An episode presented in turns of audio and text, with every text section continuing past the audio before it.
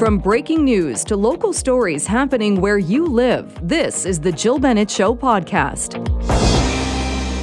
We are starting with a discussion about parking, and this because the City of Vancouver is looking to eliminate minimum parking requirements in new buildings in certain parts of the city. Joining me to talk about this is Michael Geller, real estate consultant and president of the Geller Group. Michael, thank you so much for coming back on the show. Jill, it's my pleasure. It is certainly an issue that has an impact on a lot of people, whether you have a vehicle or not. How much of a shift is this that the city is looking at removing the minimum parking requirements in some pretty dense neighborhoods, looking at the West End, Robson North area, and the Broadway plan? Well, I think it is a major shift, but it's following a trend that's been taking place over the last 20 years I used to give talks on how to reduce the cost of housing. And number one on my list was often reduce minimum parking requirements because, as is reported in uh, the staff report and as was discussed yesterday when uh, David Eby and Minister Ravon made announcements, parking costs are becoming increasingly expensive, especially when you have to put the spaces underground. And at the same time, people's habits are changing. I still drive a car, but many of my daughter's friends don't even have a driver's license. And that to me is an indication that it perhaps is appropriate to rethink the minimum parking requirements of yesteryear. You mentioned the the additional or the additional costs. Would it have an impact, do you think, then if there was a building that went up that didn't have to meet the minimum parking requirements? Would that bring the price down? A colleague of mine is I've been looking at the potential of building a new rental building for him under the Broadway plan, and that's one of the areas where this bylaw might be put in place. And for him to meet the city's current minimum requirement, even for a rental building, would need five levels of underground parking on a very small site just off Broadway. If, in fact, it was left entirely up to him to determine how many spaces he might need, he would probably end up with perhaps two levels of parking, saving millions of dollars. And while some might say, well, does that cost reduction translate into lower rents? I would say yes, it definitely does. Right. How would you know, though, or how do you make sure that that translates to lower rents, that that does actually get passed on to the tenants? By ensuring enough new apartments are being built. You're quite correct. If there's no competition and people can charge whatever they want, then those cost savings don't get translated. But when there's enough supply, then I think you realistically do see the rents coming down. The fact is, I think most of us are shocked at the price of rental housing, new rental one bedroom apartments, $3,000 and more. That that is a very disturbing number for, for many of us. Oh, it's a, it's a huge number, especially when you look at salaries and how much people are spending on rent. Uh, definitely, um, Michael. You mentioned that, that things are changing or attitudes are changing, and uh, I would agree. I, I, I, know people in their their twenties and thirties, uh, same. Are, the focus on getting that driver's license or, or driving isn't doesn't really seem to be there as much. We've also seen uh, the announcement, uh, so many housing announcements lately, but the one yesterday dealing with really the push to build more housing at transit hubs, and that, that seems to also go with that theme. Is that if you are really focusing and wanting to live next to a transit hub, the reason, one of the reasons, is likely because you don't drive. Yes. There's two things that I think are impacting the decision to reduce parking. One is the general improvements, and I say that word cautiously, but general improvements in the public transit, in metro. We have a long way to go. But the other thing is the availability of car share.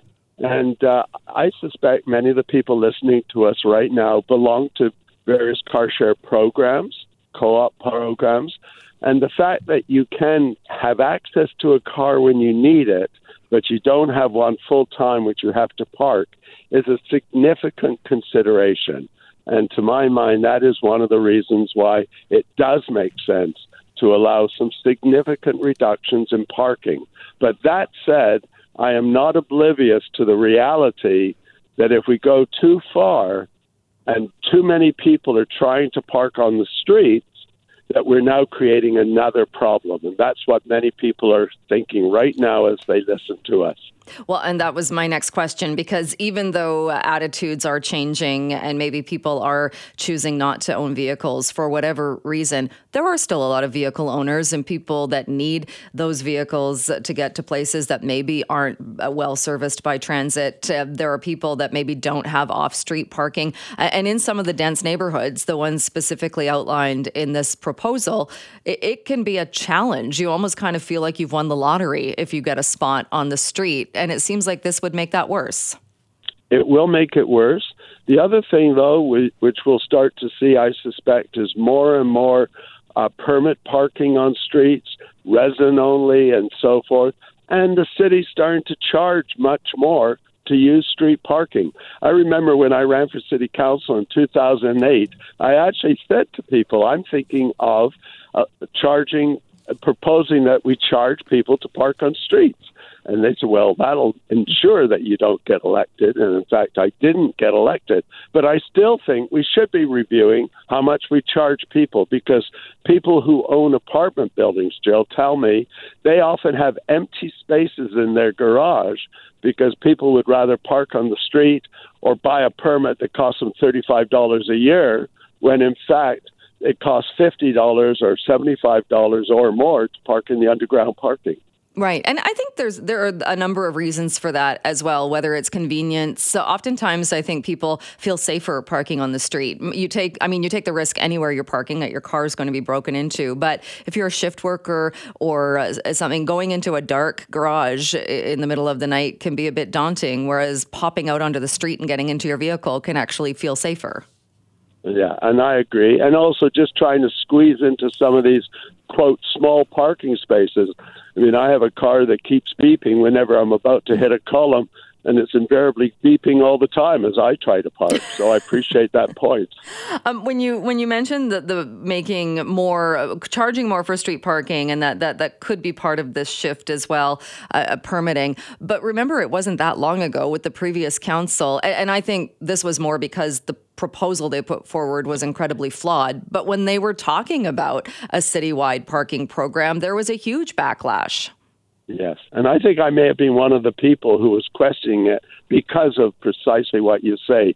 The details were not as well thought out as perhaps they should be. But as we reduce parking, and I think it's important to note, Vancouver has also recently put in place new zoning regulations throughout all the single family neighborhoods, which will allow up to six homes on one lot, depending on the size. And I was shocked, literally, that their uh, their city is not requiring any parking spaces. It'll be left up to the builder. Now, I do believe if someone's building a condominium which might sell for one and a half, two million dollars, they'll want to provide that purchaser with a reserved off-street spot. But the city zoning policy does not require any parking in all of these single-family neighborhoods. And I do anticipate that could well create some problems. Not for the first few projects, but uh, for, as as we progress, because the lit- people will soon be walking blocks to, to find a place to, to to park. So it is a balancing act, but in principle, I think the city is correct in saying in, along the Broadway corridor and in the West End and areas that are reasonably well served by transit that there should not be minimum requirements. And indeed, what I used to always say is the minimum parking requirements should become maximum requirements, and that's what appears to be happening. All right. Well, it's uh, an interesting one, and one I'm sure that is going to get a lot more discussion as well. Michael, thank you. As always, great to have you on the show. My pleasure. Thank you.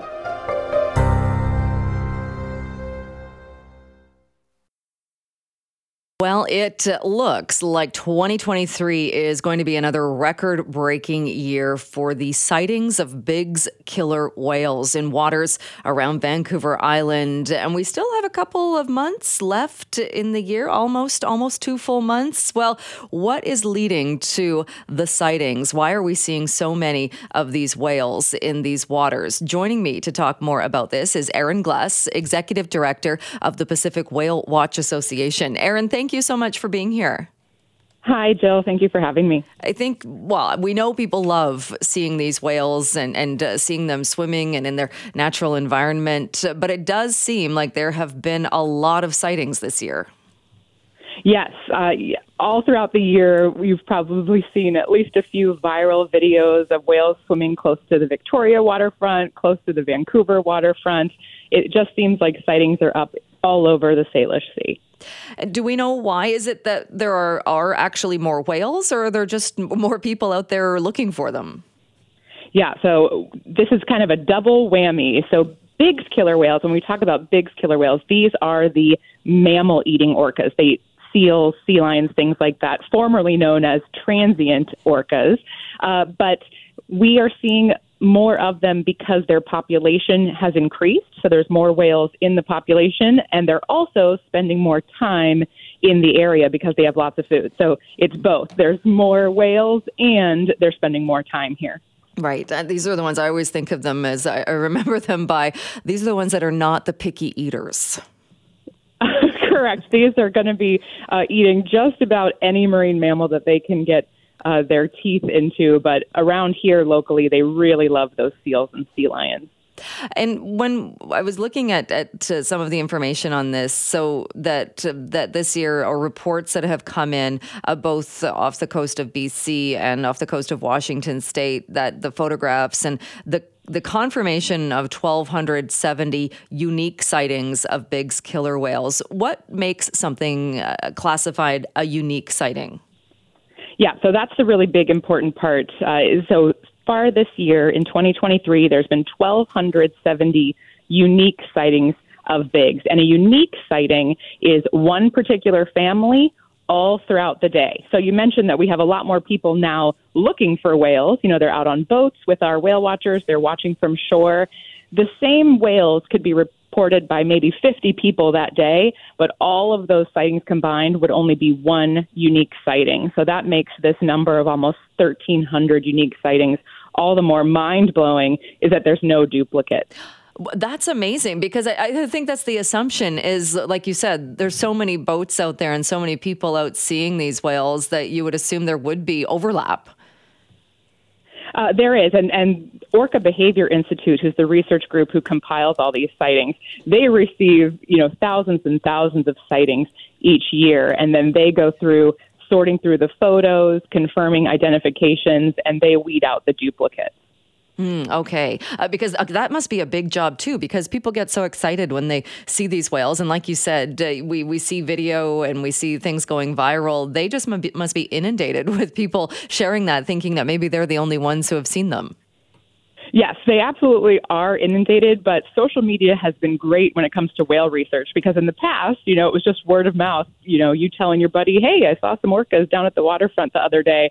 But now, in a lot of cases, there's photos being shared, there's video, and so we can confirm not only that whales were seen, but we can actually, in a lot of cases, tell you exactly which family of whales we're seeing. So social media can be a blessing and a curse, but when it comes to whale research, it's been a bit of a blessing.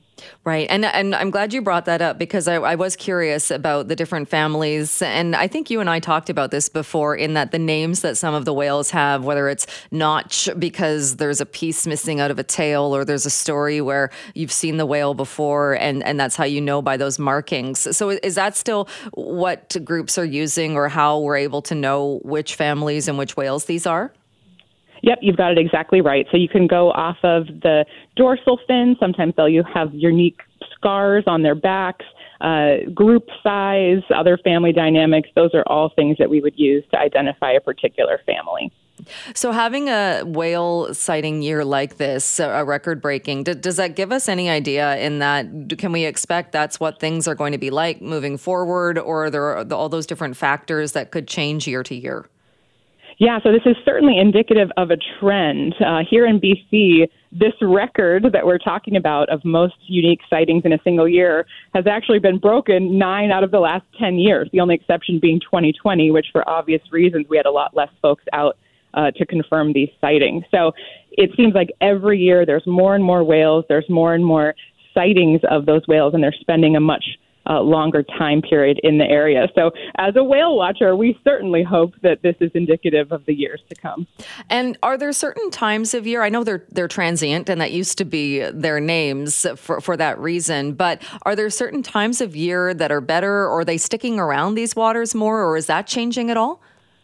Yeah, really great question. And I'm glad that you actually did refer to them as kind of that former nickname, the transient. But what we used to call them, because our understanding at the time was that these whales were just coming and maybe staying a few days and then leaving the area.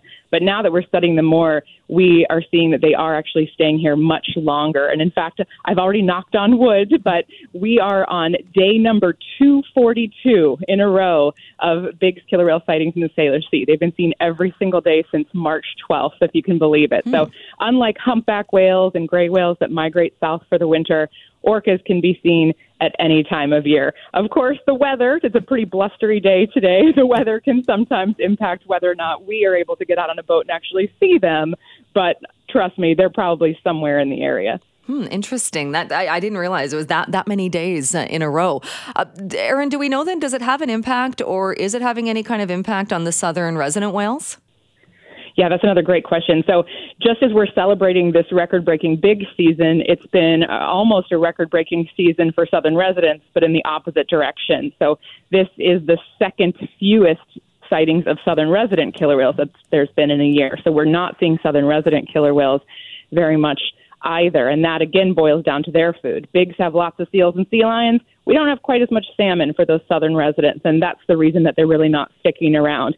We don't think it's because the Bigg's are here. Uh, they usually try to avoid each other, but on the few times that Bigg's killer whales and the salmon eating residents have been in the same place, it's actually surprisingly the salmon eating southern residents that chase the big killer whales away. So we don't think that that's the reason the southern residents aren't coming around.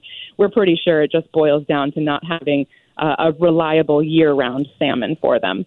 All right. Well, uh, I know, again, like you said, there are a lot of people out there and really enjoying seeing the whales and uh, seeing these uh, taking part in the record breaking year. Erin, we will leave it there for today. But as always, thank you so much for joining us talking more about this today.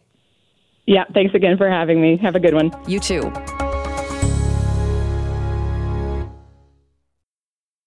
Well, some good news. That is the news of a tentative agreement in the Hollywood actors strike, and it is being met with celebrations in many, many places, including here in BC. More than 60,000 members went on strike in mid July, joining screenwriters on the picket lines together for the first time since 1960.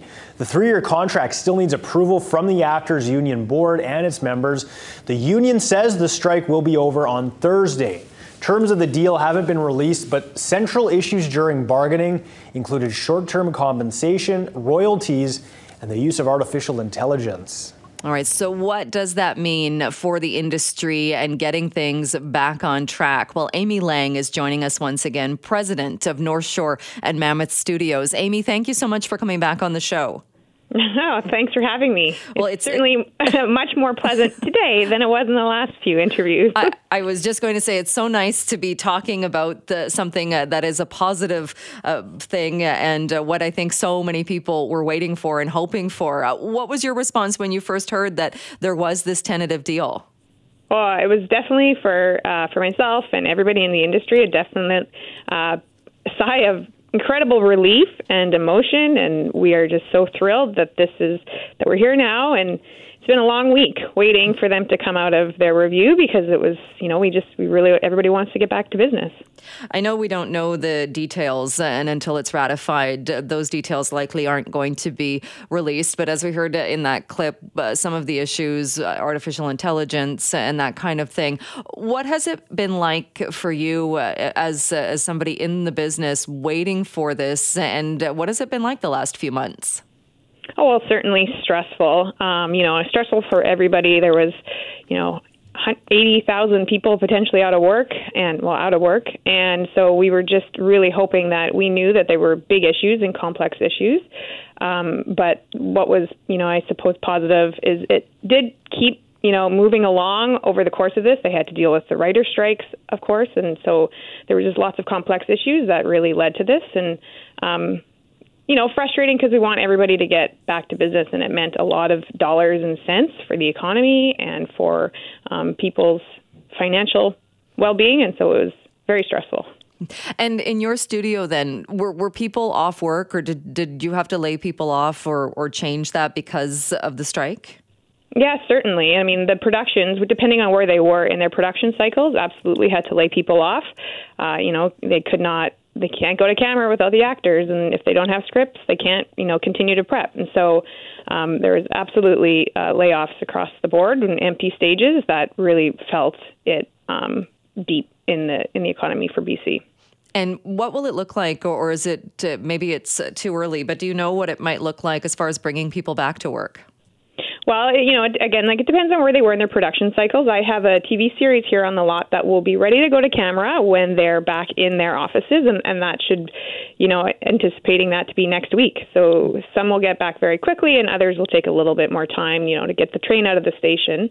Um, where our industry association is actually headed down to LA next week to meet with all the studios and the streamers.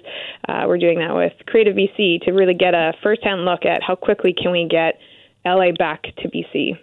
Right, because I think that's one of the big questions too, isn't it? That okay, now that there's this tentative deal and or this deal that that has been reached, how long? What does it look like for to go from that to actually having productions that were stalled because of this back up and running, and then back but being pumped out there for consumers?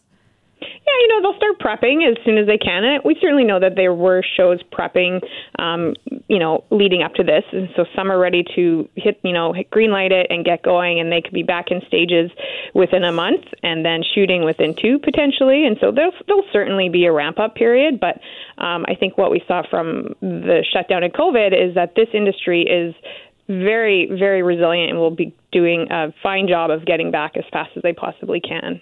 And again, without knowing uh, the fine points or the details of this, do you think there will be changes, or or will you see changes in this, or are you anticipating uh, changes that will come from from this deal?